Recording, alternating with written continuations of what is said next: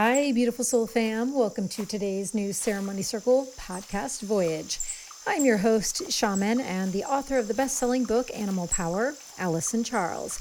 And today is a colorful, expressive journey as we sit around the fire with the outspoken host of the Say It Out Loud podcast, the upcoming author of the Say It Out Loud book coming in spring of 2023, self expression coach and actor Vasavi Kumar. And as a first generation Indian immigrant, Vasavi made her parents proud by going to Columbia University to receive her second master's in social work and through her Say It Out Loud group experience, mentorships, and communication training, Vasavi helps her clients to be more comfortable, confident, and in control during interpersonal communications, media interviews, etc., so they can show up confidently.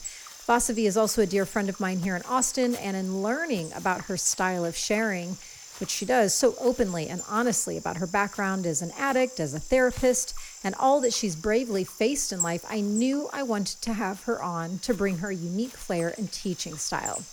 So, just some of what we dive into today. Why saying things out loud is so important. Why does it matter? Why does it matter so much that she's written a book on it?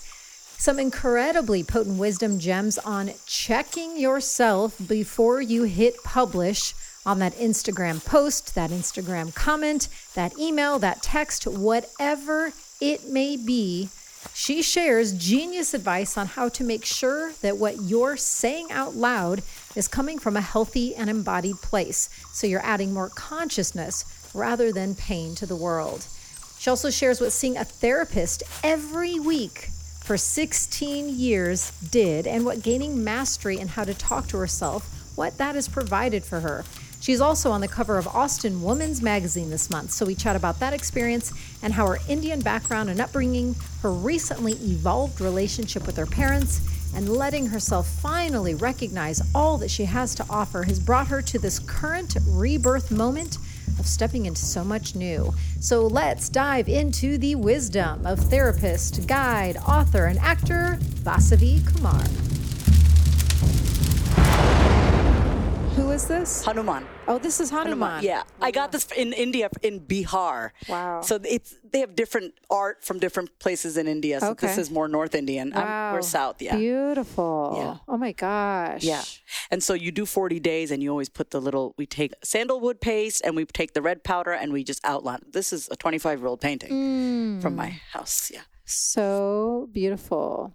Love so much. I'm so honored that Hanuman is with us. Yes. For our ceremony circle voyage together. Okay, so I mean, now that you're here and Hanuman is here, I feel like it only makes sense to start. When I was tuning in, you know, and with your book uh, coming out sometime soon, when exactly is it going to come out? It's going to be out spring of 2023. My manuscript is actually due in 10 days. Yeah, so uh, you're very present to that experience, and I am too, just from knowing that you're close to your deadline. And can we say the title? Say it out loud. You could say the title out loud. Yes. so the title is Say It Out Loud. And it's so focused and so specific. And so when I was feeling in of like, okay, as I go on this journey with her, where should we begin? Every time I do that tuning in with you, it does take me back to your culture and mm-hmm. it does take me back to your family and your upbringing. And I'm not sure why. Is it because due to some of the cultural ways or just due to how you were brought up? Did you feel so suppressed that it eventually led you to this calling of feeling of saying it out loud? to be really honest with you, I, myself as a child, I personally didn't feel suppressed, but I felt the suppression of both of my parents. And I felt like I had to be their voice. I write about this in the introduction of my book. I say I used to stand in between both my parents when I was like four years old. They'd be arguing, and I'd wake up and I'd stand in between them and I'd say to my father, okay, now you say how you feel out loud. And then he would say it. And then I said to my mom, okay, did you listen to him? Now you have to say how you feel out loud. And I just mm. remember from, I mean, no four year old should be mediating their parents' squabbles, but that's fine. At the age of four, though, I, I just definitely remember thinking, why can't y'all just say how you feel out loud, mm. listen to one another, and everything will be okay? I could feel my mother's frustration with my father because he didn't really, anytime my mother got elevated, my father would shut down. And the more my father would shut down, the more my mother would elevate and get activated, and then she'd walk out of the house. Mm. So how I tried to mitigate that was, you know, I would tell my dad, say something, just listen to her. And I would say to my mother, don't get so angry, it's scaring him. We always say, we don't, I always said, let me own it. I don't want to end up like my parents. But the fact is, I'd already become like them, right? Because I, I took their suppressed emotions and what they weren't saying and I internalized that. And when I went out to seek romantic partnership, I just kept recreating that same triangle with different people over and over again. So, yeah, I mean, saying it out loud really came from my own pain of not seeing my own family saying it out loud. And I just thought that if they just were honest with each other, everything would be okay. And did them not having a general or like an innate tendency of saying it out loud did that have anything to do with the culture yeah absolutely i mean it's just i'm i'm very lucky okay i i feel very grateful to have the parents that i have I didn't always see it that way, but men are the providers. Women stay at home and they have kids, and that's okay. But my, my mother worked. She was a full time cardiologist. She ran, she had her own practice, and my father had his own practice as a CPA. I grew up very differently. I had a mother who was very forward in her thinking. She was not as uh, traditional. So, for example, when you know, my sister and I had our periods. We weren't just shunned away to our rooms or not allowed into the kitchen, which is very Indian of us. My mom was like, no, you're going to still be in the kitchen. You're not dirty or anything like that. And so we had a mom who was very forward and very modern. But culturally, yeah, I mean, you're not really taught, uh, especially in the Indian culture, to say how you feel. It's put your head down in your books, do what you got to do, be successful, make money. Just that's mm. it. Wow. So, how how unique and incredible that here you pop out into the world and all of your who am I? shape and form and expressiveness and colorfulness and here in studio for anyone uh, that watches the reels I post on Instagram at I am Allison Charles. Uh, sorry, I just had to throw that little plug in there.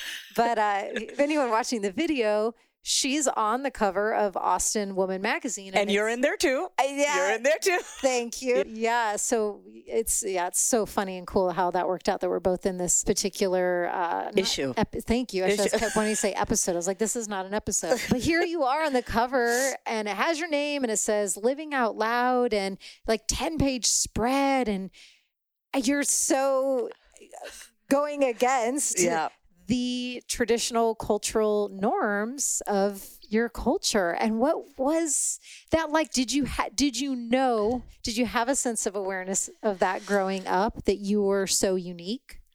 That's so it's even hearing you say that you're so unique just hit a little different it was a first thought that I just had, and I'm just going to say it out loud. It's like, am I that unique? And then the second voice is, yes, I am that unique. It's just owning that part of myself. I'm just getting used to, you know, I just turned 40, so I am clumsy in my newfound mm. awareness. I'm just getting used to owning my power. Mm, good. Okay. I, want to be really honest with everyone. I am just really starting to own what it feels like to own my worth and value. Sorry, I'm, I'm gonna. I, this is moving me to tears. It's taken me a very long time to actually like own. Mm my worth and my strength and my power. So even hearing you say that you're unique, that default voice is like, you're not that unique, that critical voice. Mm-hmm.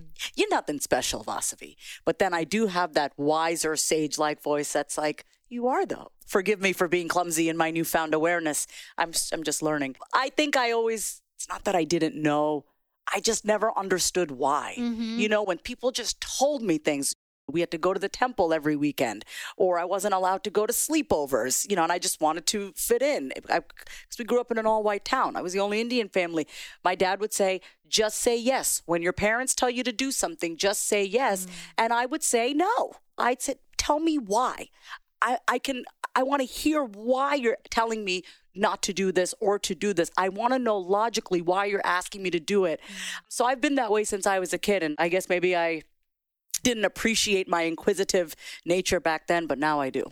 Yeah. Yeah. And for some reason, when you were just sharing that, the word seeker was coming in, and, and I could be incorrect, but it, it seems like, yeah, the seeker in you, the inquisitive mystic in you was so alive right out of the gate. And I'm kind of just loving your fierce soul for like not letting that inquisitive mystic seeker part of you die off because it's like it's kind of about at these age ranges where and oftentimes it's for very understandable reasons like our spiritual gifts and some of our most powerful qualities can really get suppressed mm. or totally go offline. And for me, I definitely had that happen for me. I felt like I had a choice point between keeping my seership, my seer gifts alive and my connection, clear connection to God goddess alive or keep my relationship with my dad alive. Mm. And I chose my father at that young age. It's like, okay, this seems like I kind of need to have a dad around, so I'll squelch the spiritual capabilities but i just i love this fiery spirit in you that's like even though like this might be aggravating to my dad or like or to whoever my mother your my, mom yeah okay yeah. you kept you held the line you always held that seeker line and so why say it out loud again it's like it's such a specific niche of things. Like, why, of all the things that you can write a book about and teach about, why is saying it out loud the most important? I'll tell you why. I look at us, at this human form, as we're just like channels and vessels, right? And I've recently gotten into acting. I've told you this. I know you you can appreciate that. I realized, and my acting coach said this, and it's all just making sense, but like my acting coach Mona always says, we are vessels and we are channels. And in order for God's spirit or the muse to move through us, we need to be clear on the inside. Mm. And so when I keep stuff inside of me resentment, anger, sadness, thoughts, these things that just are polluting my insides and just not making me feel good. I am clogged. And I like, I don't get that creative inspiration. I don't feel good. I feel stuck. And so the way I keep my channel and vessel clear is I just say the thing. Mm. Now, I want everyone to know that saying it out loud does not mean that you say every little thing out loud. This is not about verbally, you know, vomiting all over people. It's about giving yourself permission in the car, by yourself, in the shower, mm. with close mm. friends, people who you feel safe with. Mm-hmm including yourself, because I want you to feel safe with yourself to hear your deepest thoughts, is to just get it out of you. Because when you do that, don't you just feel that relief? You're just like, oh, yes. it was in me. I just wanted to get it out. And then whoosh, like you've just cleared yourself out. And so if you do that enough times, you start to feel clearer on the inside and then you're not stuck. I mean, in the right. most simplest terms, that's how I have found that it works. Yeah, that makes perfect sense. It allows like fogginess and distortion. And the other thing that's that's coming in is I feel if you put this way of living into practice and into embodiment, it just becomes your way of life in a healthy way. I feel like an important byproduct of this way of life is having less of a propensity of of projection mm-hmm. like things get mm-hmm. untangled mm-hmm. and projection causes so much mess no yeah i mean yes absolutely yes yeah no meaning no to the projection yeah. yes it causes a mess absolutely interesting and i also love there's so much in this particular area that we're dissecting and I want to give it its due space because I also agree it's so important because yeah, just like in shamanism, and for those who listen regularly to Ceremony Circle, I'm sure you've heard me talk about this, but one of the most important things that I teach and that is the shamanic way is wholeness, the mm-hmm. totality, mm-hmm. being at one with all that is. And yourself is not excluded from that, right? It's like, in doing shadow work, is an imperative mm-hmm. piece of shamanism. It's finally bringing to the forefront and speaking to, ta- saying it out loud to and developing a healthy relationship to these aspects that we've previously been embarrassed about or felt shame around or been in denial around.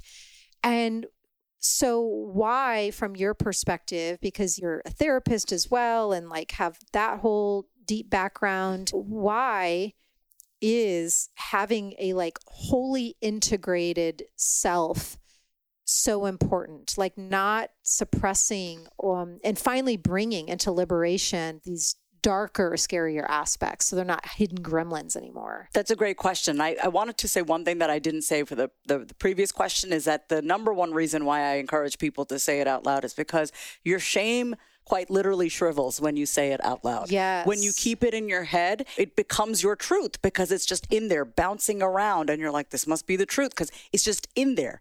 Right? Because that's all you're hearing. But when you say it out loud, you can actually detach from it and be like, is that even true? Mm-hmm. Is this, I mean, I'm like literally looking, like hearing this voice. Is that even true about me. And so that leads to the next question. I used to say to my dad, and I'm, I just can't believe I, I didn't know how to talk to myself back then. I used to say to my father, my subconscious is so conscious. I feel like I'm going to be a tortured soul for the rest of my life. I would always say that mm. because all the things that were dark about me, my shadow side, I, I had, have been communicating with that side of me for so long. I just didn't know how to heal those parts of me. Mm-hmm. They existed. I had these, I mean, I have these very dark, judgmental, mean, jealous parts of myself that I was acutely aware of, but I didn't know what that those parts needed. And that was like mm-hmm. the that was like kind of like the final stage of healing is like actually being able to give myself what I need and talking to that part of myself out loud. And so why it's important to integrate is because Every single part of you is valuable. It's all part of you. You need every single part of you. Like you are a whole person. I don't want to move forward in my life and be successful and leave parts of myself behind. Mm-hmm. I want to bring my whole self to the table. I want to be at peace with every single part of myself. So when I show up, it's it's not like this is just one version of me. No, this is me, Vasavi, mm-hmm. in my mm-hmm. entirety. Mm-hmm. I don't want to be like, oh, I'm on this podcast, so I have to present myself in mm-hmm. this way. Mm-hmm. No, I don't. This is like I am bringing my whole self, and that allows me to just be here and talk to you and not try to manage these parts of me. Right. And so, so much coming in, like it's bringing in the fullness of your journey too, because you're someone who speaks openly about your addiction past and going mm-hmm. into rehab, and yet you're also a therapist. And like, again, that's another cool, I don't know if dichotomy is the right way of explaining polarity. That. Polarity. Mm-hmm. Yeah. Mm-hmm. And as someone who, is bringing your whole self to the table. Uh, what can you recommend to someone who, as they're listening to us, they're like, ah, okay, guilty as charged. Like I do that. I present when I go into a meeting or when I'm around a certain person, I give this air of this thing and I've not been sharing this part of me.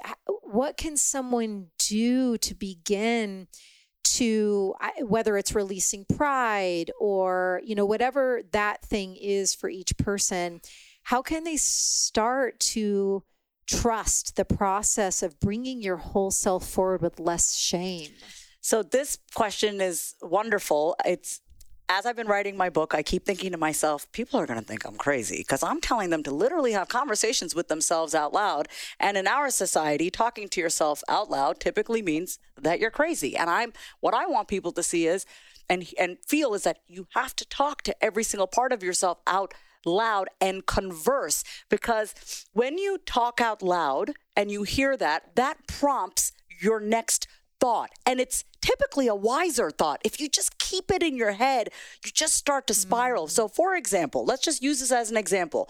You're about to go into a meeting and you're in your cubicle or in your office or at home getting ready to get on Zoom and you're nervous and you're like, oh, God, I hate these meetings. I always feel like I have to show up in this way. Say that out loud pause and then let that ne- what is the next thought that comes up so if i were to say that i'd be like god i hate showing up at these zoom meetings i would be curious and say why do you feel like what makes you feel nervous i'm literally talking to myself well you know everyone's there and i feel like nobody respects me nobody really cares what i have to say and then I can tap into that wise part of my mind and say, is that really true? Do you really feel like no one cares about what you have to say? Mm-hmm. And just being that friend to yourself, right? Actually talking to yourself and you can respond back with and saying, I mean, I guess I'm just not confident right now. I feel like nobody gets me. See, now you're starting. There's that victim side of me that I need to watch out for and, and bring into a more loving space or whatever.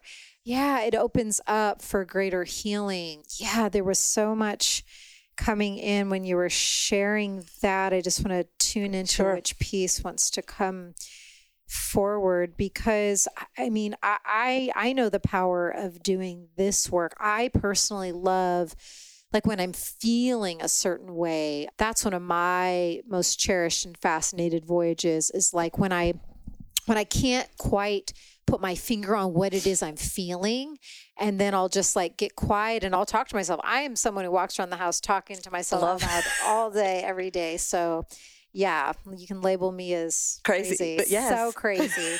uh, so yeah, I'll, I'll just start to ask, like, what is it that I'm feeling, or where, or going to where in my body I feel it, and yeah, there's just like the the pathway that opens up from just starting with a simple question. And I know when I was texting you last week, you had mentioned you were like, Oh, I'll bring prayer for you into my mirror work or whatever. And I know that mirror mm. work is a big part of your daily life. Can you mm-hmm. explain that a little bit?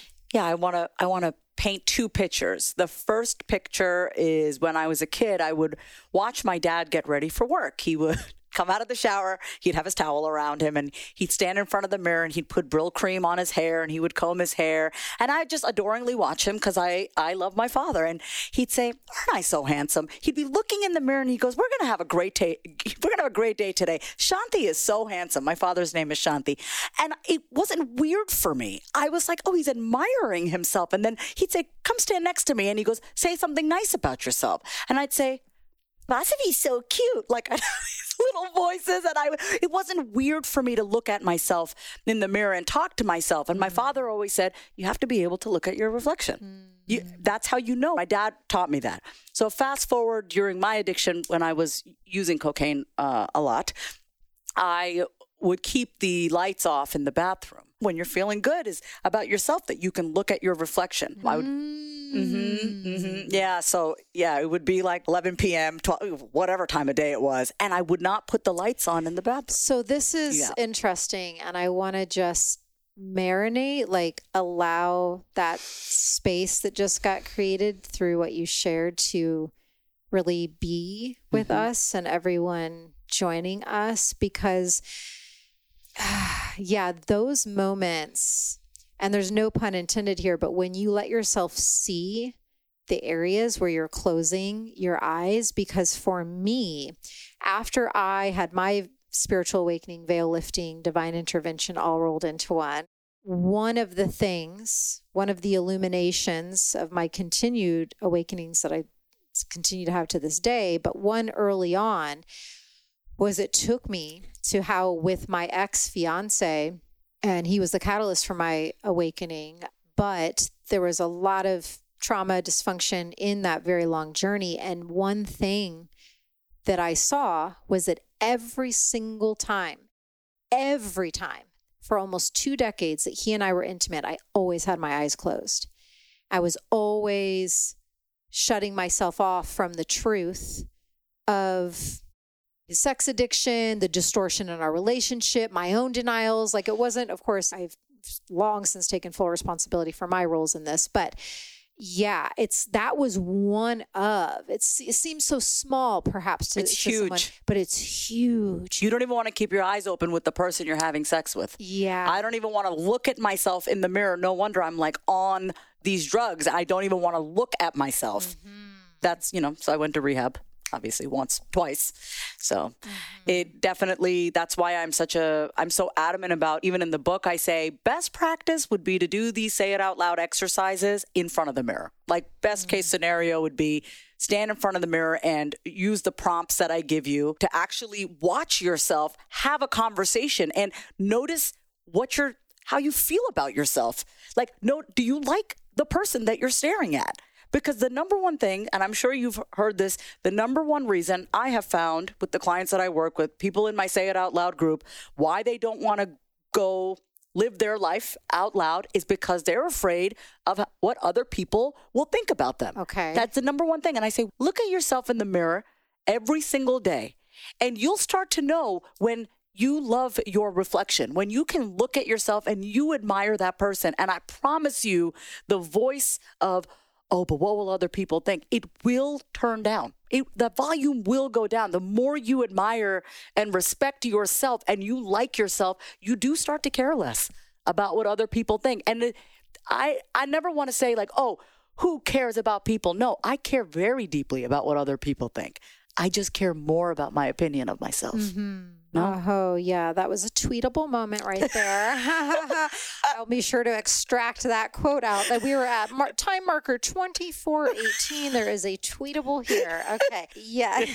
you bring it out of me yeah. because that's what that's part of what the work she does. So, oh my gosh. We're just silly. I don't know the work I'm doing. I'm just silly with you, but that's part of the work. I know. gotta laugh. I mean, you are one of the funniest people I've met. Yeah. Well, you know, it's good. it's like every once in a while, I, I love when I'm able to have a guest like you where that side of me ha- feels whatever, just more free or something because the spiritual path and ceremonial uh-huh. work can oftentimes bring with it like oh it's got to be a certain way and like Mm-mm. more serious tone but i'm super goofy and super silly which you see that side of me all the time i love wait i sorry i don't mean to hijack your show but i just want everyone to know you are the best text texter. You're one of the funniest people I've ever texted, yeah. all through emojis and words. And I'm like, I it it makes me love you even more, you know, because yeah. it's another part of you. And we talked about parts.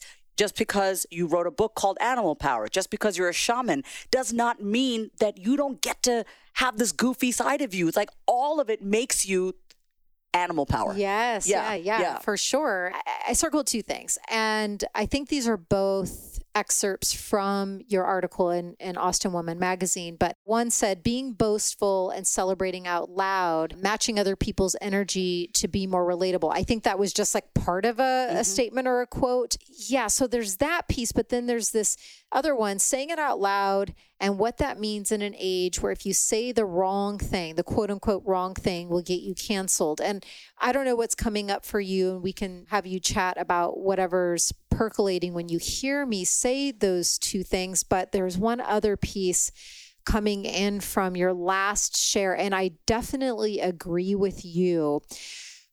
When you have done such devoted, relentless, deep inner work of facing your own self and doing that level of work, being on the spiritual path, yes, the level of self reverence, self respect, self honor, self love, all those really primary important things um, for each of us to be able to cultivate.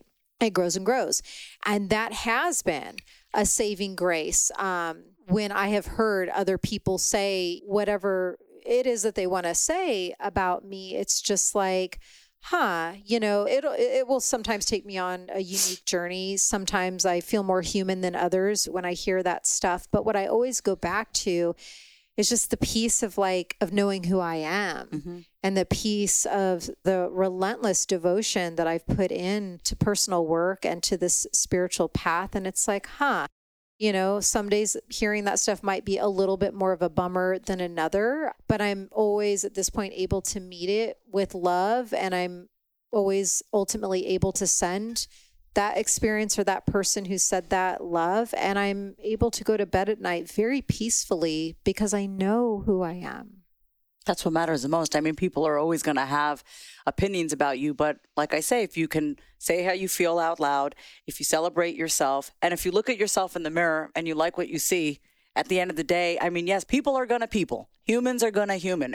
People are going to have their opinions, but that's why it is so important that you know yourself, every single part of you. Mm-hmm. Yeah. And what are your thoughts then on this whole cancel culture stuff? Like, thankfully, it seems like the chokehold that cancel culture seemed to have on the world or at least our part of the world for a while it seems to have like softened a little bit but god yeah i just feel like it created such a state of division and separation and fear and and yeah it's like for people that are very expressive or opinionated or authors or teachers or public figures um, on social media, whatever the case might be, I think that it really stifled a lot of folks out of fear that, yeah, they might say, like you said, something quote unquote wrong. Like, I don't know. Do you have any tips on navigating that, or, or, why is this an important piece to to investigate? You do this really well, Allison. So, like right before you're about to say something, you tune in and you're very quiet within yourself before you say something. I can visually see you getting quiet and being super intentional about the words that are coming out of your mouth. And so, this is my tip to anyone who's afraid of sharing their opinions or sharing their feelings because they might be too much or they have some emotional perfectionism going on where only certain emotions are okay to share and they don't want to, whatever, all that. Just like you do this so well, before you hit publish, before you get on camera, before you want to just just tap in and just and be honest with yourself. Where is this coming from? Mm-hmm. It's coming from a place of me mm. wanting to mm. share. It's coming from a place of like I want to help people to see that they're not alone. Like you need to come to terms with that within yourself. And that's it for me. I'm like I know where this is coming from. I know the purity of the place that it's coming from. The rest of that I just people are going to people. Mm-hmm. People are going to comment. They're going to have their opinions, but I know where it's coming from. I have some of that um I don't want to be a bad girl. I don't want to get in trouble. You know, I don't want to be yelled at type of thing. Like it's very schoolgirl vibes. So I've really had to tell myself I'm okay. I'm not going to get in trouble, right? Who's grading me right now? And so for me, all I really do is just I read what I'm about to say out loud. I you know, these are all the things I do before I hit publish or before I, you know, record a video. I do practice saying it out loud to see mm. how I feel. Like even my entire book was, mm. it has been written me saying out the words. Mm. And I pay attention to how the words vibrationally feel inside of me. And if I can tell when it's coming from a mm. cynical, jaded place, you know when. Or that place of projection. That, that place. Yes. It's like, oh, wow, I'm, re-, or even sometimes when I've been writing, I, it's almost like I'm treating my reader like they don't know any better. And I'm like, why am I condescending right now? I can feel that. So uh. words are words. And I want your audience and your listeners to really pay attention to the vibration of their words and how they feel when they say it. It's how I feel about the F word. People are so offended by the F word. I don't want to say it because I don't know if you don't allow cursing. People are so offended by the F word. And I'm like, why be offended? It's just a word. It's like you got to look at the intention behind the word. Yeah. How are you saying it? You know, and of course, this isn't across the board because there are just some words and I'm just like, no, you don't need to say that. But just get clear with yourself. What's the intention? Where is it coming from? Yeah, that is such powerful advice. I think how the world would be different if somehow anyone who shares anything publicly just did that one step, just did that one step because that can open up, like there's already been so many examples of, and, and what you've been sharing so far, that can open up a whole exploratory world, a whole journey of realizations and awarenesses. What's coming in is something around how, especially in the last couple of years, just with the tumultuousness of just so much life. Yeah. And so many things getting turned upside down, and so many people's lives changing and so many questions and so much divisiveness and and just all the stuff right? The whole shamanic initiation of the last couple of years. A lot of those experiences if someone is not adept at doing the inner work is not adept at holding their line with the divine of staying centered and clear of so many things that you have to devote to it can you can easily start to operate from a place of fear from a place of pain body from a place of projection because it's easier to get mad at somebody else rather than face your own stuff and do your own work and do the things that you know you need to do. There's so much that gets kicked up and drudged up in a portal like the one that we've been in the last couple of years. And so i feel i have seen a higher propensity of people along with this whole cancel culture thing of yeah this projection this pain body spewing of like it's easier for me to try to get my community or the whole world mad at you than me to sit in my pain and the shit that's gotten swirled up. And yet if everyone's quote unquote simply did that step that you shared of saying what you're going to share through an Instagram post or whatever it is, like speaking it out loud and really getting to that place of self honesty of like, huh, you know, what is the fuel? What are the energetics mm-hmm. behind mm-hmm. this? That one step is a game changer. So basically, get quiet before you get loud, right? But it, it's like you're getting quiet within. You got to pause before. I mean, everyone is just so quick to post, to do this, to, and it's like just stop for a second write your post out, whatever. I, I, I, don't know why I keep saying post, but you know what I mean, like blog or whatever, and read back what you want to put out into the world and feel how you feel as you say your words out loud. Your body won't lie to you. Mm-hmm. You, I mean, I'm now, I mean, because I just hit 40, I just started aquatic therapy. I am very much in touch with my body. So I, my body does not lie to me, but I've sometimes written stuff and I read it back and I'm like, Boss, who are you trying to prove stuff to? Mm. I've, I've read paragraphs on an Instagram post before I publish it and I read it back and I'm like, oh, that's proving energy. That's you trying to prove something to your audience. Delete because I can feel it. And then I, I got to get to a place where it's like, I feel like I'm not trying to I'm it's not this part of me that's like thirsty and desperate for attention because uh-huh. I have that part of me from childhood that has craved attention because I didn't really feel very important growing up and I felt invisible growing up. So I definitely have that side of me that can be very performative. Uh-huh. And I know that about myself. I will do more in order to get more. Uh-huh. And it I, it feels frenetic inside of me. It feels yes. frenetic. I'm performing. I mean, literally in the second grade, I was a clown for Halloween. Like I, I am very good at performing. And there's a. I saw that picture. Yeah, I, my mom did the whole thing. But I, I have found a healthy outlet for that part of me, acting. I, I, love my acting. I love voiceover. So there's a place for her, uh-huh. right? She gets to embody, she gets to be, she gets to be whatever character she wants. But when I'm writing in the hopes of helping another human, it doesn't belong there. Oh, God. Doesn't belong there. I just, oh my goodness, so much wisdom. And for any of the Soul fam sitting with us, like if it resonates with you, I welcome you to like take, even take this interview slow. Like, if something that's being shared really like lifts a healthy fire within mm-hmm. you or just strikes a chord, like pause, just hit the pause button and like be with the energetics and be with what's coming up inside of you. For some reason, that guidance is coming in, and the flow of this particular interview is like just take it at the pace that you're being called to take it because there's a lot of wisdom, really helpful wisdom being shared. And I don't want you to let it miss you. Mm. And so, whether you need to take a number of pauses to like sit and ponder what someone shared and why it hit you in a certain way, or if you want to listen through, but like listen again to this interview tomorrow, whatever it is, I just felt important to acknowledge like really honoring what's coming at you. Fire, uh, the fire hose that is Vasavi. Yeah, the fire hose that is Vasavi. Allow yourself to be bathed in these energetics fully. Hey, it's time for today's microdosing moment where I share about a product that's truly changed my life.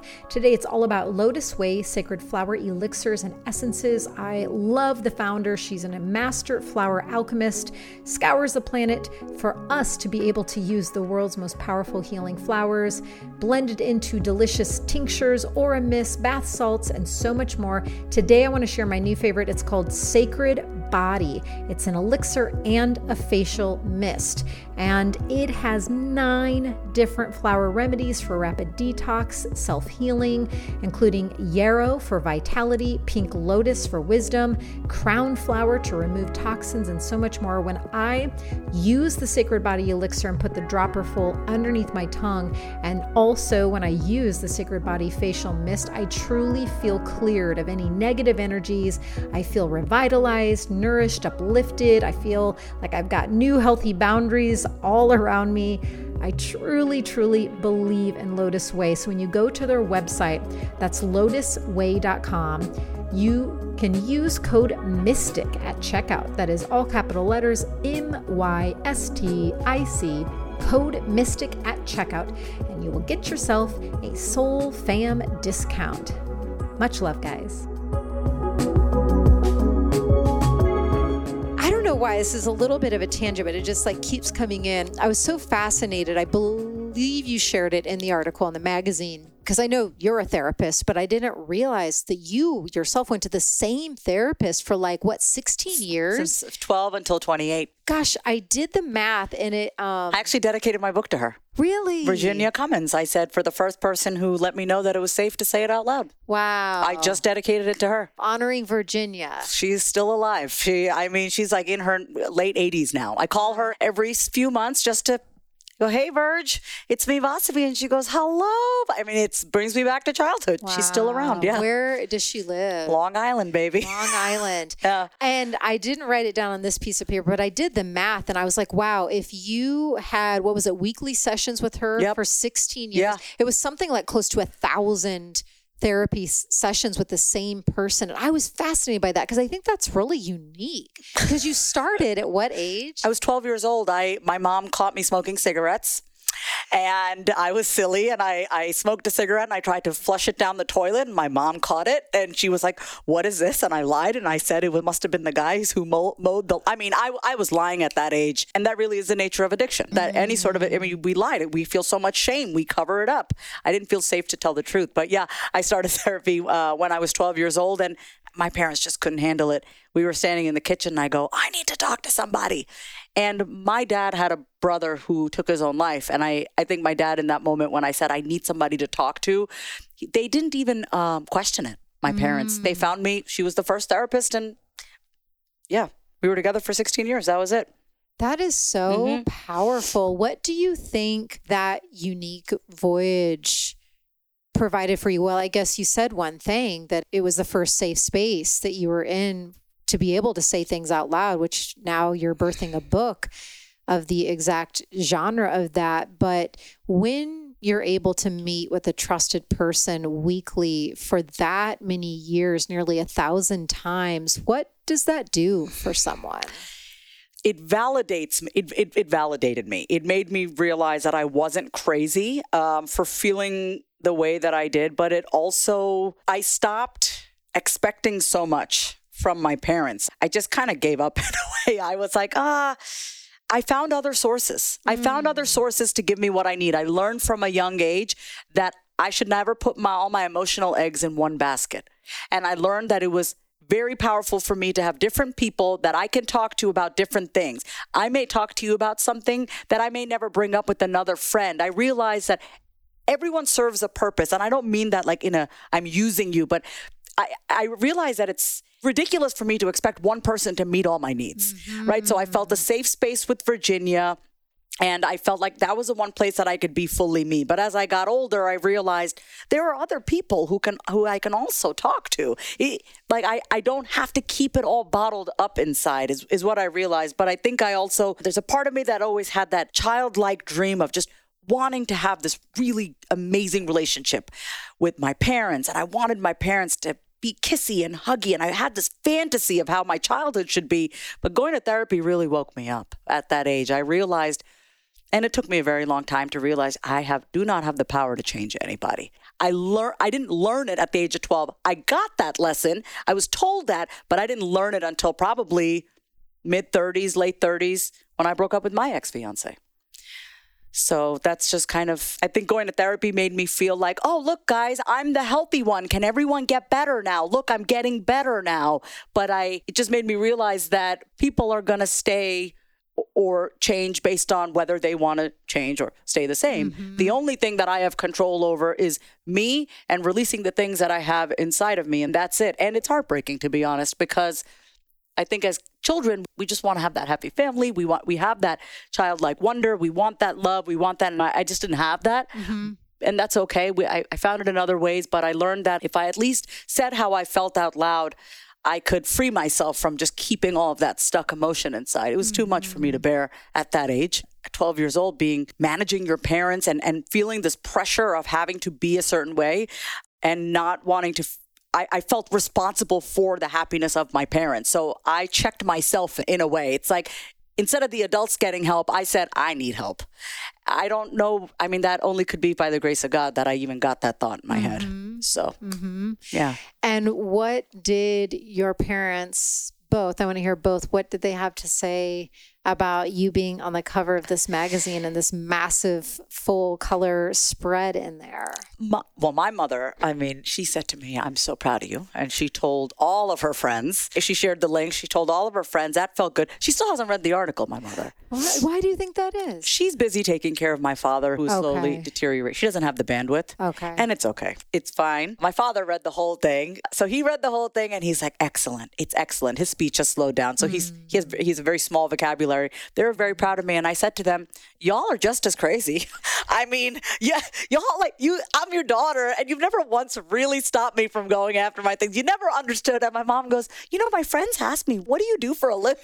My mom's like, I still don't know what you do for a living. But it felt really good to show my parents because they came here, very typical immigrant story with not a lot of money. They had very good education though, and they took a risk leaving their country, their family, everybody. It was just the two of them here. Mm. And so I this is like a testament to just the upbringing that I've had and that work ethic and their support. They may not have ever understood or agreed mm-hmm. with anything that I ever had to say, but they cared. Yeah. They cared. And they still held that supportive mm-hmm. line. Yeah, I Yeah. understand that. That's powerful. and I don't need them to understand or agree anymore. Mm-hmm. I they just they care and it's yeah, I just feel a lot of freedom between us now mm. with us. Like I actually just went back to spend time with my family in uh, Dallas and then I flew my parents back to Philly and it was the first time that I felt a sense of belonging in my family. First mm. time. Everyone's still the same. My sister's still the same. My mom, my mom is still the same. My dad, everyone's still the same. But I felt this letting. I just, I didn't feel the need to try to change them. Like I was okay with who I mm. was. My mom's being who she is. I don't want to badmouth. She's just, she's just who she is. Yeah. She- but it was just like that's just. I felt better inside. I felt better, and that's a huge. That's huge for me to say that because part of my story has been my family doesn't get me. I don't have a sense of belonging. I'm the brown sheep of the family. I've had this narrative, which has brought me to this point, but I've decided that I don't want that narrative anymore and it no longer fits me. It no longer fits me. I don't feel that separation anymore. It's like, y'all are who you are. That's it. And can I still be in the same room as you and not have this compulsive need to try to fix you? I don't feel the need to try to fix them anymore. And even mm. saying that feels new for me because my story for 39 years, I just mm-hmm. turned 40, 39 years has been they're the villains. They mm. don't get me. It's all, I mean, it's like, I just, I don't feel that way anymore. Wow. What a massive, powerful turning point in your life. That's a big pivot in the road. I have to say that me being able to accept my mother as she is, it took me having to accept that part of her that I can't stand, which is highly anxious, often creates drama before coming to a solution. This very dramatic part of me that I get from her. I've internalized her. I had to soothe that part of myself and treat that part of myself with respect rather than shutting her up, which is how I've often talked to my mother. When my mother is in her drama and in her frenetic energy, I say, I gotta go. And I just stopped doing that to myself because that part of me needs me to listen. And so now when my mother gets that way, like even on the way coming here, Alyson, she was a little frenetic about something. And I said, What can we do to support you? What can we do? She goes, Oh, I just needed to say it. I just needed to say it out loud. I say, Okay. And then we hung up. And that was it. So that that felt really good. And it, I feel um, at peace about that. It does feel weird even saying out loud that I have healed that relationship because that story Yeah. has been the story in my life. My mother is like this. I'm a daddy's girl. I'm not close to my mother. That has been a story my entire life. And I actually forgave both of my parents and I asked for their forgiveness for making it their responsibility as an adult to keep giving meeting my childhood needs. Uh-huh. Yeah, I I realized that like I was still expecting from my mother to mother me the way she should have when I was a kid and I'm like, "Boss, you're damn near 40. It's time you give that to yourself." That's that for me was the mark that I I was growing up is that I stopped looking to my mother to be the source of whatever I was looking for. She's just a human. She was a human being before she became a wife, a mother, any of that thing, right? So I, I got to stop treating her like she is the end all be all of my existence and of my worthiness. I can't even believe I'm saying all this out loud. This is the first time I'm actually saying this out loud, but it's just that's how I truly feel when it comes to my mom. I'm just I'm done making her out to be the bad guy. Mm. Yeah. Wow. Wow. Wow. Yeah. That's a lot. It's like now who can I be when I don't have that much mm-hmm. anger towards my mom? I don't know. I you will- just free. That was the thing I was seeing is like you just freed up so much space in your life for your life experience moving forward. I don't know who the Vasavi who who accepts her mother is and accepts the mother inside of her like that i don't know who this vasavi is going to be but i, I have i imagine she'll be a little bit freer less yes. resentful less hateful less abrupt and cold with i don't like that side of myself when i talk to my mother i don't like that part of myself because it's unkind you know what i mean like mm-hmm. I, I i know how i've been with my mom and i know this is not the direction you want to take this but i just i think it's important to just see, see like how certain people in our life we could just be this person that we're like, we're not like this with other people. And so instead of trying to change my mom, I go, what's the part of me that just is so cold to my own mother? It's like, oh, that part of myself that I can't stand about her is the part of myself that I'm so dismissive. I'm so dismissive with that part of myself. Mm. But I just stop, I just stop being that way. Yeah. Wow. It takes me to I think this was also from the article. It was Who Am I? A Constant State of Evolution. And I wrote Amen all capital letters.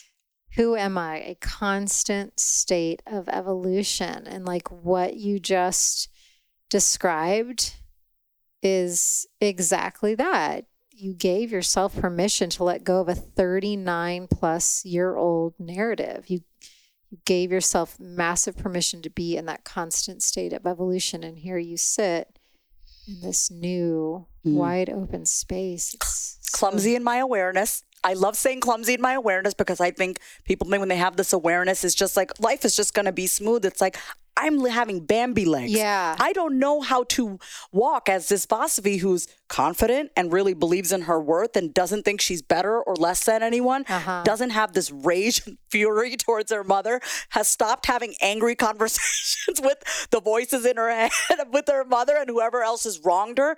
I don't know who this new Vasavi is going to be, but I'm willing to take it one day at a time mm-hmm. and be clumsy in my awareness. So thanks for letting me be clumsy here mm-hmm. on the ceremony I, circle podcast. yeah, that's what it is, ceremony. And yeah, it's beautiful. If it, you know, might feel like yeah, Bambi legs clumsy, but it to you, but it's really powerful medicine for all of us that are able to hear you share about this. So, you know, when your mom said, like, I still don't know how to even tell my friends, like, what what is it that you do? At times my mom has said similar things to me. Like, I think now that I'm an author and like, yeah. I don't know, there's some things that now make it a little bit easier. But yeah, how with your constant state of evolution and with who you are in your current calling and with your being what you're being guided to um, be of service for with the world what does that look like right now? We know that you're completing your book and that'll be out in the spring but with your therapy background has that morphed like are you now more of a guide for people in some ways? And like what's that looking like? That's a great question and so how i answered my mother was i teach people how to talk to themselves period I teach you how to talk to yourself by listening to how you're talking about yourself, about situations. And I don't just listen to the words coming out of your mouth. I listen to the energy behind it, right? Because from a young age, I'm sure you can relate to this. I've spent pretty much my whole life in trying to interpret what people were trying to say. Mm. I could always sense that people were not speaking the truth. I could tell when my mother was like, I'm fine inside. She was not fine. So when you've spent your whole life just trying to figure out what people say and you just get so lost in the fog. And now I'm like, I'm excellent at hearing somebody say something and I can tell you're not buying into your own bullshit. Like you're saying something, but you're not believing it. And that's really what I love to help people with is like when they say something about themselves or about the situation is, do you really believe that? Do you actually believe that? Because you could be saying something, but energetically just doesn't line up. And so I would say uh, mentor, you can say guide, whatever. I work with a few people one on one. I have a say it out loud group program, which is really fun, but it's just really an opportunity for people to unburden and release the things that they've been thinking and feeling about themselves because those voices in our head are not ours. Mm-hmm. They're not ours.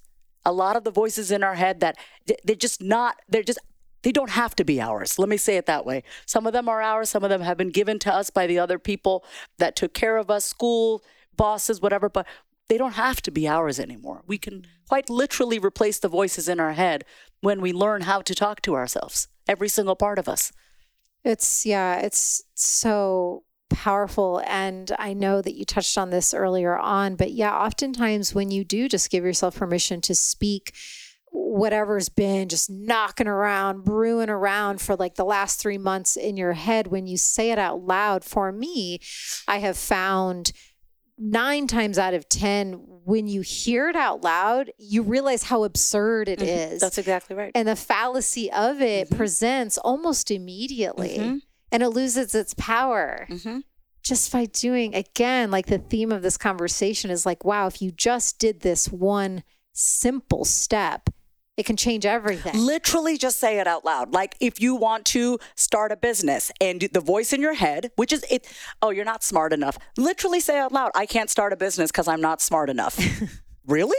Is that what you think? Like, and then you get to actually be like, is that true? And then the other person is like, that's bullshit. Yeah. I'm so smart. Exactly. and but then you get to tap into that part of you that that knows that you are bright and you are intelligent and you are because I believe every single one of us has that deep knowing inside of us. Every single one of us has that God energy and we we are it. I mean, there's no separation. So we all have that deep knowing. Some of us just have a lot of voices stacked on top of it. So we got to clear those voices out so you can bring that energy up and you can like start speaking from that place and start tapping into that place.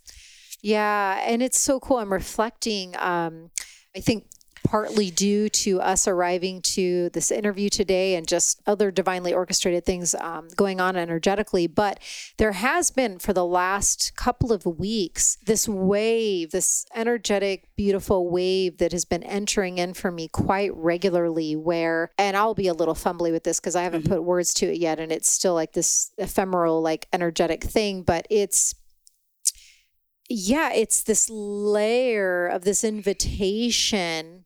And it, there's big energy with it and behind it every time this invitation comes in, where it's an invitation of, yeah, just like it it can all change at any time if if you want it to. Like you let's say I'm trying to find a concrete example. We're clumsy today. Yeah. It's okay. It's beautiful. Yeah, it is. I think it's beautiful too. Like this example of, okay, perfect example. So, with my seer abilities, the main way in which my seership works is I can instantly see people's neuroses, shadow aspects, Oh yeah. See the areas within themselves that are holding them down or holding mm-hmm. themselves back that they are not yet consciously aware of. But to me, it's the first thing I become mm-hmm. aware of. So that can create a very interesting dynamic then, because what I'm seeing most pronounced is something that they're so blinded to.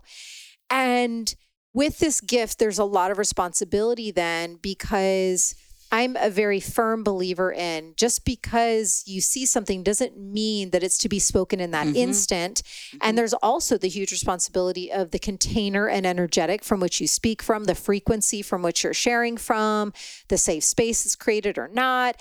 There's a lot. And so it has created within me I guess frustration is is a fair word. Like I tend to have a propensity at times to lack compassion because I'm just like, oh my God, this thing is so blaring and pronounced. They're so oblivious and Mhm. aware of it.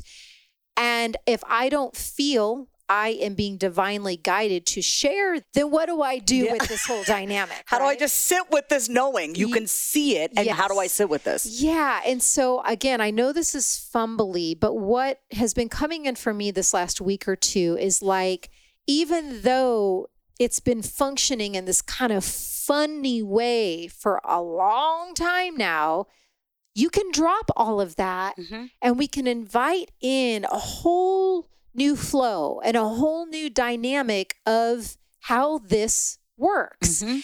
And I haven't fully arrived to how that new functionality will be, just like you're Mhm. learning new Vasavi. But like, I don't know that. I guess I just wanted to speak on this as fumbly as it is because I do feel the energetic current of this invitation coming in, and I don't believe it's just an invitation for me. Mm-hmm. I feel like there's this permeability for all of us right now to start to examine more fully what are those ways that we've said we've had about ourselves that don't have to be those ways anymore. Mm-mm just wanted to say it out loud. Hey, hashtag say it out loud. Absolutely. You know, when I hear people saying things and that girl that little girl in me who 4 years old who used to mediate her parents fighting and who could pick up things so quickly the unspoken when I'm around someone and I hear that I don't or, or, I can feel, right? I can feel that they're not being true to themselves or, you know, what they're saying, the fallacy of their thinking.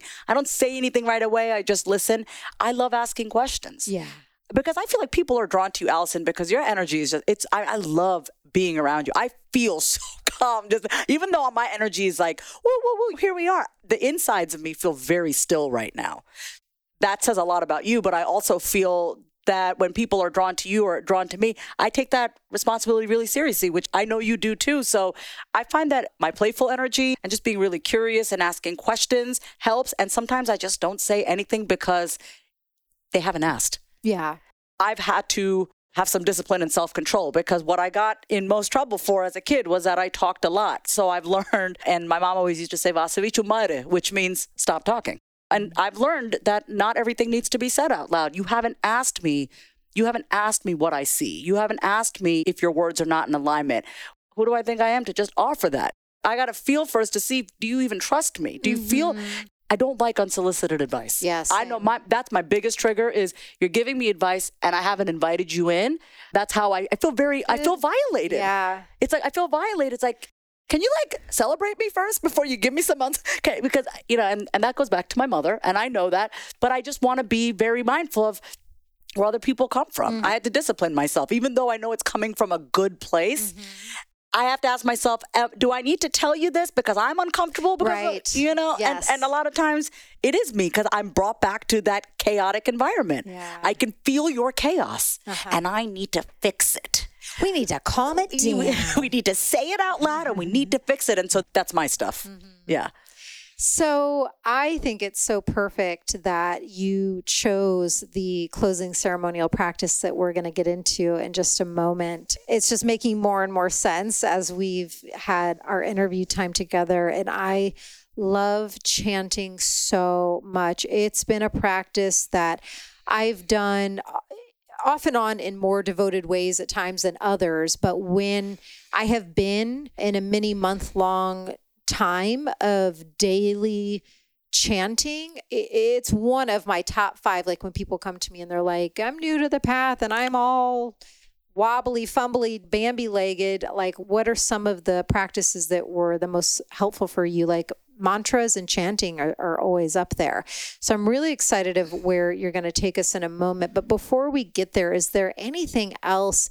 Like I know we, I just wanted this to be a flow, organic flow, and we covered a lot of different parts and different grounds. But is there anything that didn't get said out loud that wants to be spoken? Any tips, any last words of advice, anything any sneak peek of what the treasures you have in your book that you want to share?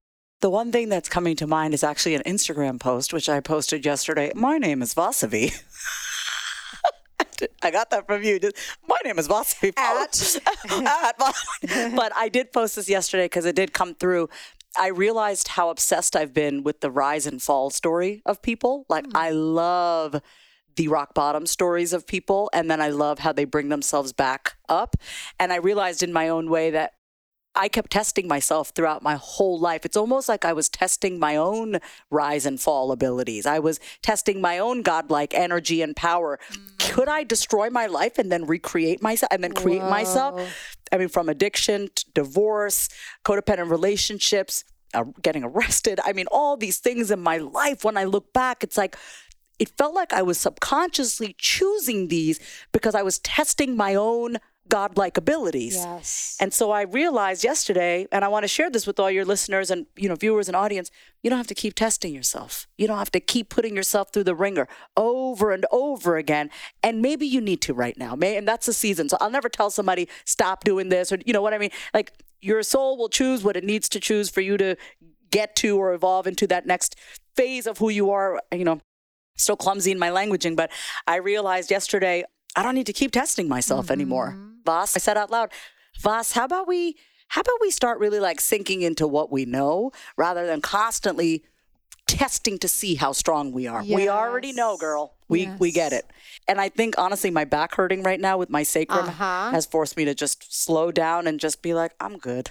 We don't need to keep putting ourselves through the ringer. So for everyone listening, just mm. like trust this part of you, uh, the parts of you that have brought you to where you are and if you can just say out loud to yourself, say, you know, I know. I know. Mm. I do know. I do know. I do know. Ah, oh, that was perfect little bookend to this journey. So great. So many gems in here. Thank you for sharing your wisdom and your time and your energy with me and everybody else. And I'll let you take it from here and explain. Um, I imagine there'll be some people new to chanting. So if there's any anything you want to explain before you dip into the full space. Okay. What I would like to say is my father's, uh, we have many different Hindu gods. Hanuman, who, who is the monkey god, was my father's, is still my father's favorite. Hanuman represents strength and courage. He's also the embodiment of devotion. So when you not in this photo, but in a lot of photos of Hanuman, you see him ripping his chest open, and inside you see Lord Rama and goddess Sita, who he is very devoted to, which are two of our gods. Lord Rama is a incarnation of Vishnu, and Hanuman represents the ultimate devotion. So when I was 30 days out from turning 40, I said, I'm going to do 40 days out, sorry. I said, I'm going to do 40 days of the Hanuman Chalisa. Chalisa means 40. And my father would have us chant this every single day because he wanted us to be strong and courageous. And I mm-hmm. also said, you know, how about going into my 40s, I become devoted to the divinity within myself? Imagine what may come of that. I'm like, all right, let's do this. So I, you know, just this is this is Lord Hanuman. We say this it's 40 verses and I printed it out with the description in English. This is written in Sanskrit slash Hindi. Uh, Sanskrit is the language of all of our scriptures, Bhagavad Gita, Mahabharata, Upanishads, Vedas, everything is written in Sanskrit it's funny because I printed this out. I, I don't actually know, I don't actually need to look at the words, but it this is the first time I've ever chanted this like for people. I don't know how many people listen to your podcast. I'm guessing a lot, Alyson, but it's the first time there's going to be a lot of people listening to me. I know I get a little nervous. So I printed this out just in case, but we'll be okay. Great. And I think I'll see if we can also put this in the show notes because mm-hmm. it, it is beautiful to see visually. Mm-hmm. I think mm-hmm. it's nice to see the Sanskrit language. And so I'll see if we can get this added. All the show notes for each episode are always on AlysonCharles.com. So if you want to uh, take this practice further or see it written in Sanskrit, we'll put it there. Okay, I'm going to sing. Great. I'm so excited. Okay.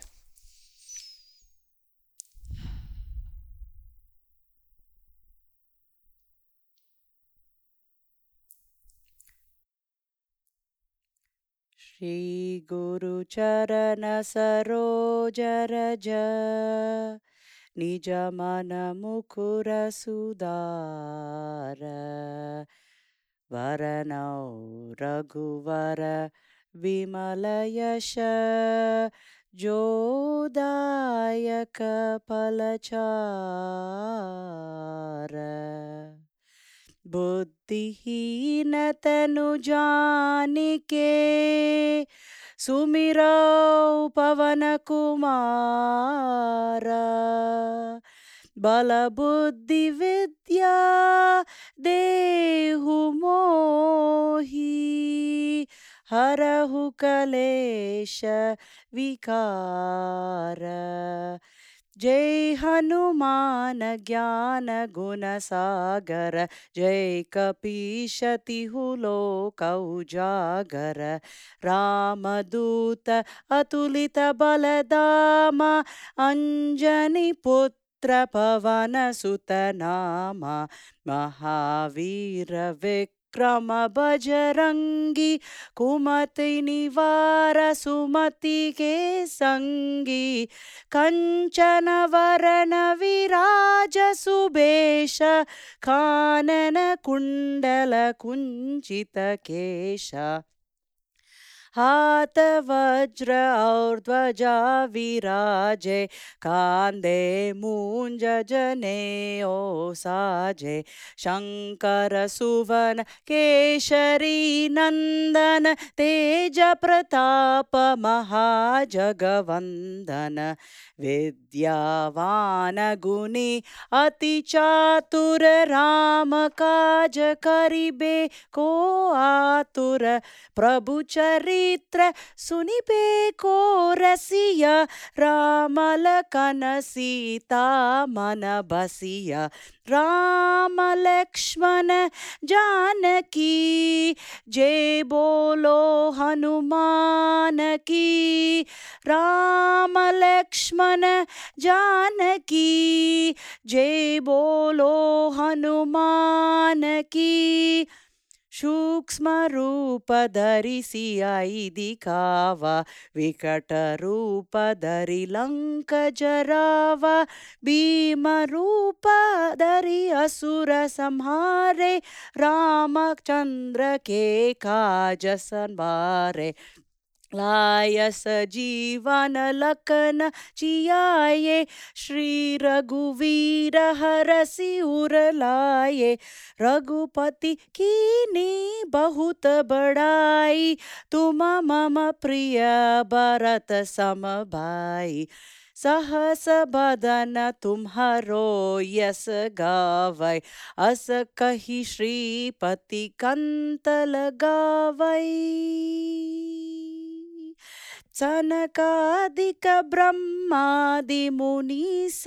Narad सारद सहिता हि स यमकुबेरदिक कविकोविद जहान्ते कवि कोविद कहि सके कहाते तुम उपकार उपकारशृग्रीवहि कीन राममिलाय राजपद दीना राम लक्ष्मण जानकी जे बोलो हनुमान की राम लक्ष्मण जानकी जे बोलो हनुमान की तुम्हारो मंत्र विभीषण माना लंकेश्वर भई सब जग जाना। युग सहस्त्र योजन पर बानु लील्योता ही मधुर फल जानु। प्रभु मुद्रिका मेली मुख माई, जल दिलादि गई अचरज नाही। दुर्गम काज जगत के जेते सुगमानुग्रह तुम्हारे ते ते राम दुवारे, तुम रखवारे, होते न आज्ञा बिन पैसारे। सब सुख लहे तुम्हारे सरना, तुम रक्षक को धरना। आपन तेज संहारो आपै, तीनों लोक हाक के कान पे। भूत पिसाचन कट नहीं आवे, महावीर जब नाम सुनावे। राम लक्ष्मण जानकी जय बोलो हनुमान की। राम लक्ष्मण जान की। जय बोलो हनुमान की। नासे रोग हरे सब पीरा जपत निरंतर हनुमत बीरा संकट से हनुमान जुड़ावै, मन क्रम वचन ध्यान जो लावै। सब पर राम तपस वीराजा तिनके काज सकल तुम साजा। और मनोरथ जो कोई लावे तासु अमित जीवन फल पावे। चारों युग प्रताप तुम्हारा, है प्रसिद्धि जगत उजियारा। साधु संत के तुम रखवारे, असुर निकंदन राम दुलारे। अष्ट सिद्धि नवनिधि के दाता, असवर दीन जानकी माता, राम रसायन तुम्हारे पासा, सदा रहो रघुपति के दासा। राम लक्ष्मण जानकी जय बोलो हनुमान की, राम लक्ष्मण जानकी जय बोलो, हनुमान की। तुम्हारे भजन राम को बावै जन्म जन्म के दुख बिसरावै। अंत काल रघुपति पुर जाई, जहाँ जन्मी हरि भक्त कहाई। और देवता चित्त तन दरही हनुमत से सर्व सुख करही। संकट कटे मिटे सब पीरा, जो Sumire Hanumat बलवीरा।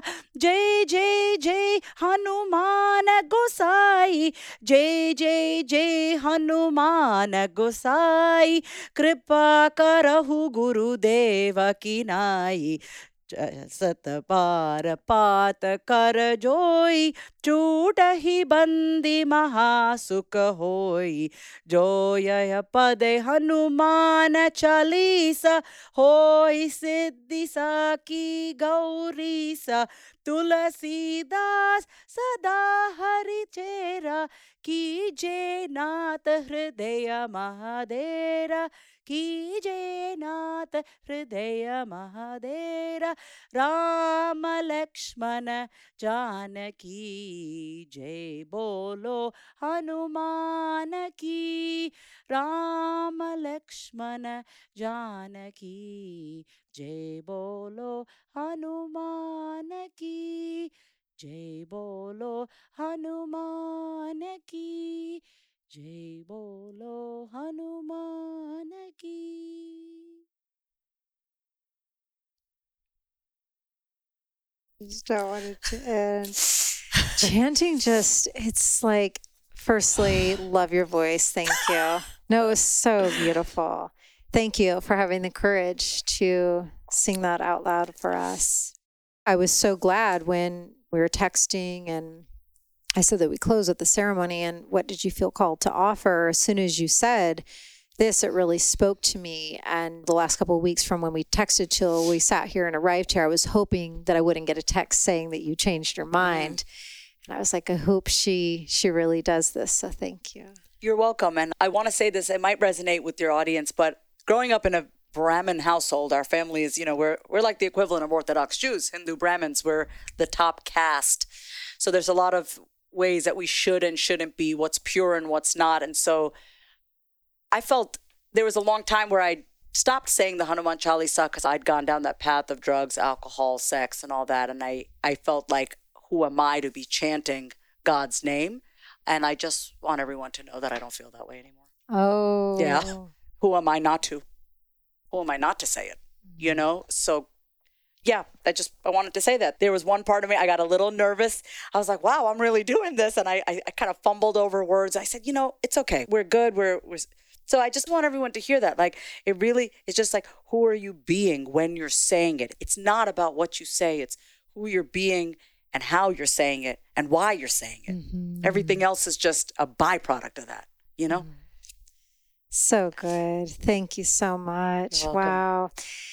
Oh my goodness. It's always such a funny pivot after like a spiritual experience. You're like, so you remind everyone where your Instagram is. My name is Vasavi. Yeah.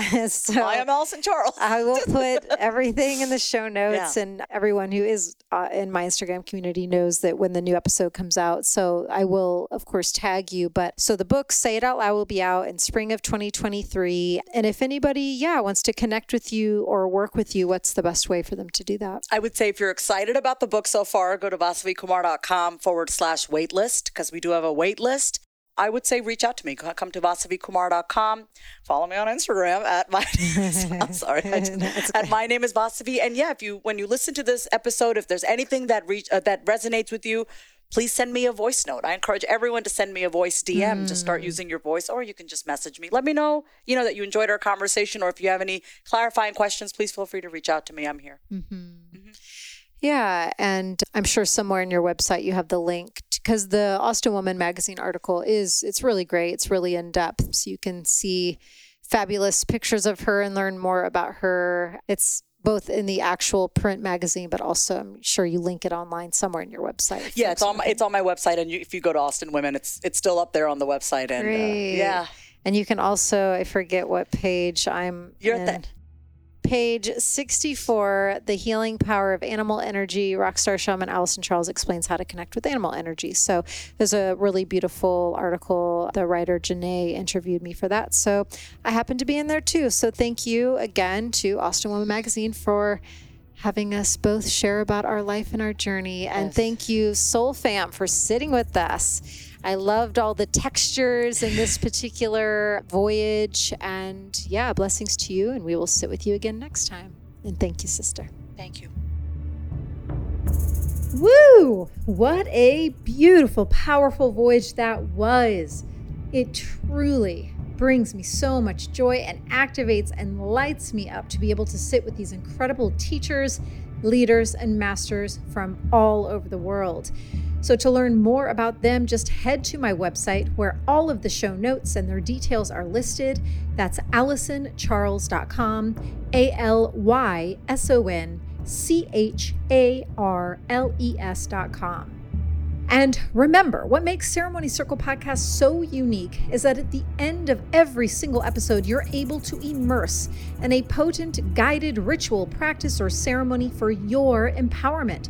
So please feel free to make note of the practices that you really resonate with, the ones that really light up your soul, and come back to those episodes anytime, any day.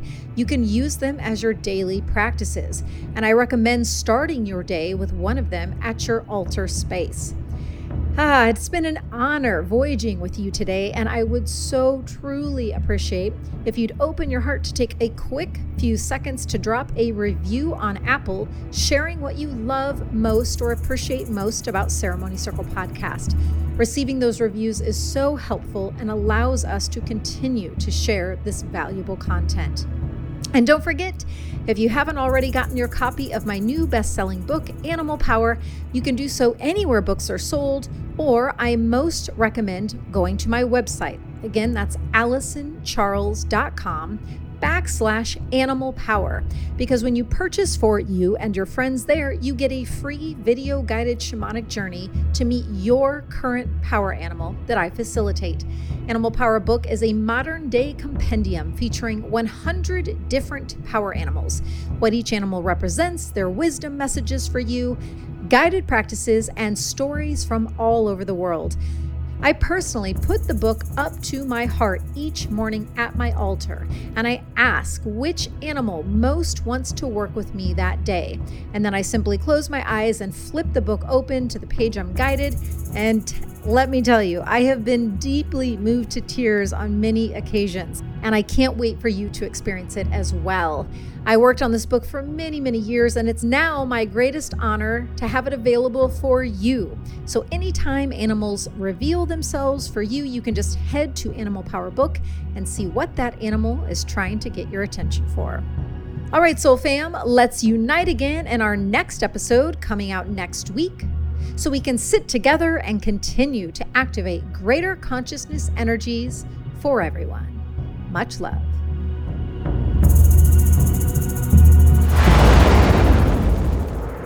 This podcast is for information and entertainment purposes only, and my intention is not to provide medical advice or diagnosis. You should always consult a health professional before making drastic changes to your diet or lifestyle.